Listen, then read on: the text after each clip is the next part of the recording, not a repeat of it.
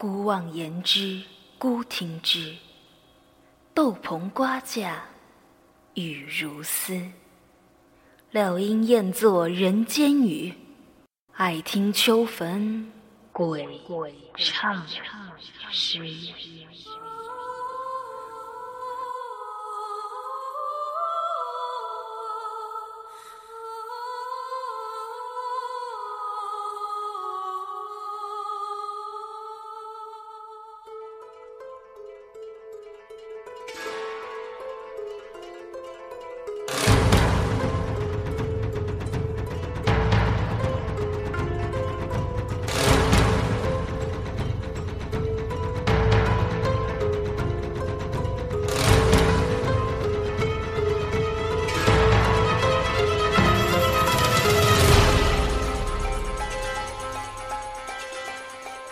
夜半映星魂，雪蝶共是。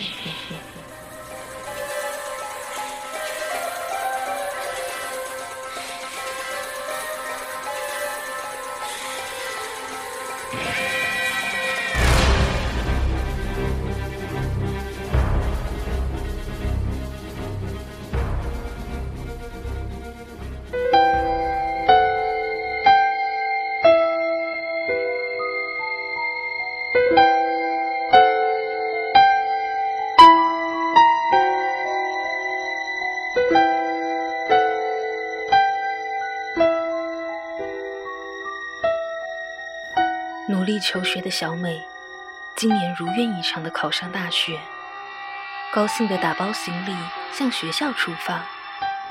家境不好的小美，为了替家里减少开支，便申请了宿舍居住。不愧是大学的环境，有别于普通的中高级学校。宿舍前的大道两旁种满了杨柳树，大道笔直地对向了图书馆。小美心想，以后读书方便多了，心中不自觉觉得高兴起来。想多认识环境的小美，在放完行李后便走出房门，迎面看见一位亲切的学姐正引领不知道房间在哪新生。小美便主动过去打了声招呼，并希望学姐等会儿可以带她去走走。热情的学姐在忙完了后便和小美走出宿舍。这时已接近黄昏，认识完新环境的小美跟学姐吃过饭以后向宿舍归来。这时的大道看起来又长又暗，每隔20多公尺才一个路灯。大道200多公尺，充其量也不过10多只路灯。在天黑的情况下，大道显得有些阴暗且恐怖。不安的小美向学姐靠得更紧。走着走着，小美发现了一座落在大道中央的小型建筑物。古老的门与看似快倾倒但仍旧安好的墙壁，在昏暗的灯光下显得格外的阴森。心想这是什么地方，便向学姐问起。不提还好，一问起，学姐的脸从笑脸变成严肃，只说这是以前的美术室，因校地改建预备拆除，却还没拆除而已。说罢便拉着小美的手加快脚步向宿舍走去。小美当然察觉到学姐的脸色有异，但见学姐不说，也便不再多问，只将这个问号放在心中，随着时间慢慢淡忘。不知不觉期中考到了，繁忙的课业让小美几乎有时间便向图书馆进攻，恨不得一天多出好几个小时来运用。偏偏图书馆是在晚间9点半就要关门，小美当然不会浪费每一分一秒，几乎最后离开图书馆的都是她，因此渐渐跟管理图书馆的工友认识起来。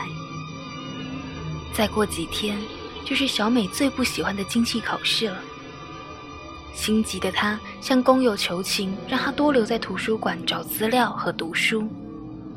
工友熬不过，只好让他留下来，但要帮忙锁门。小美二话不说地答应了，心想没人，我更可以给他用功地读书了。到了11点左右，小美想该回去休息了，便将门锁上，向宿舍方向走去。以往都有同学陪伴的她，今天因为独自留下读书，所以落单。大道上风呼呼的吹，闪烁的灯泡在柳树的舞动下显得异常的诡异。宿舍的灯光在远方显得十分的渺小。小美加快脚步，恨不得伸了双翅飞回宿舍。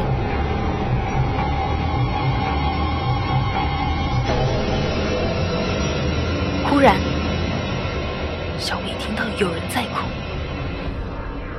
在哪？是个女孩，哭得好可怜。微微的音量从那残破不堪的美术室传了出来。怎么办？那边好恐怖，我不敢过去。但会不会是哪个女生被欺负了，还是受伤？好了，反正我去看看，说不定是我听错了呢。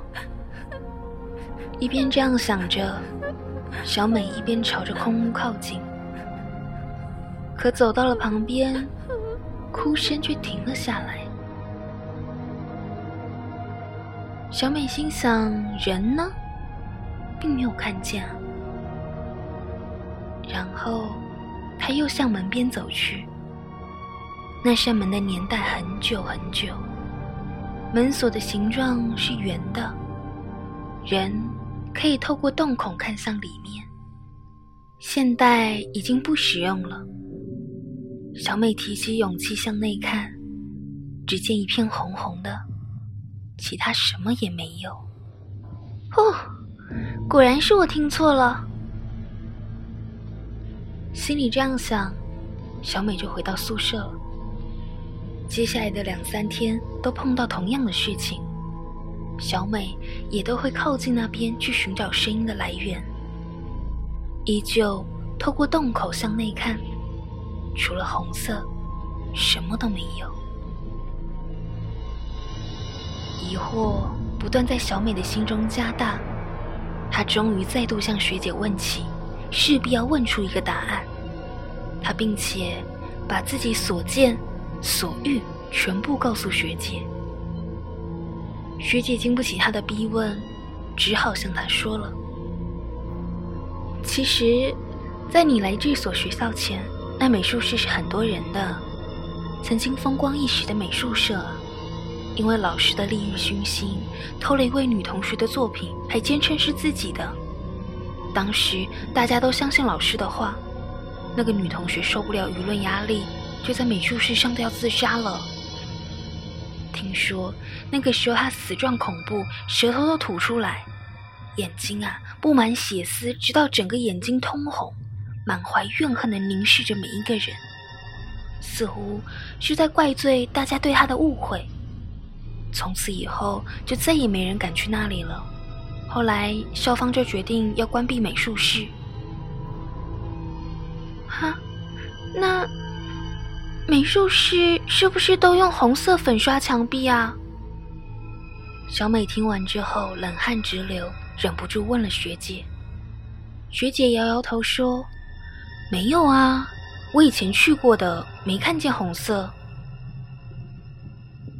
听到这里，小美再也不敢说话了，她也不敢往下想，急急忙忙地回到了宿舍，洗个澡，上床睡觉。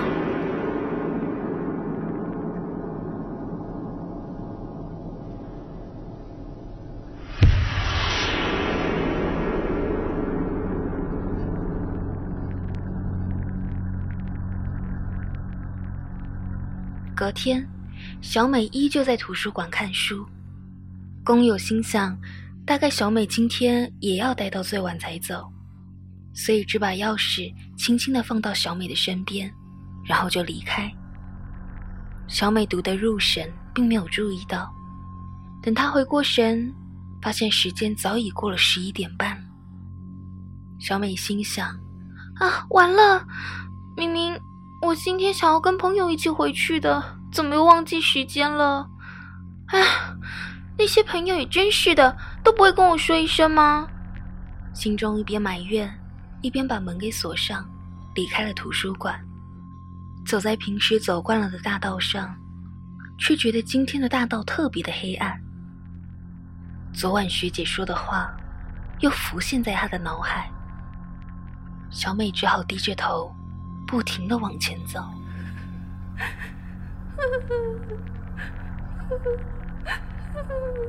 哭声又来了，依旧是从那边的房子传出来。小美心想，我要不要去呢？到底要不要去？再三犹豫之后，小美还是鼓足了勇气。她心想，好，我就要去看，我就不相信我看到的。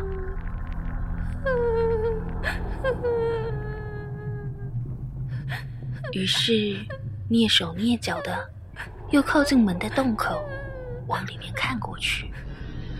此时哭声又停了，眼前依旧是一片红色，什么都没有。心中大石放下的小美笑着说，是自己吓自己，接着便预备要起身。忽然她发现洞里有东西在动，小美又低下头往洞口看去，只见一片红色当中有一粒黑色的珠子快速地动了几下。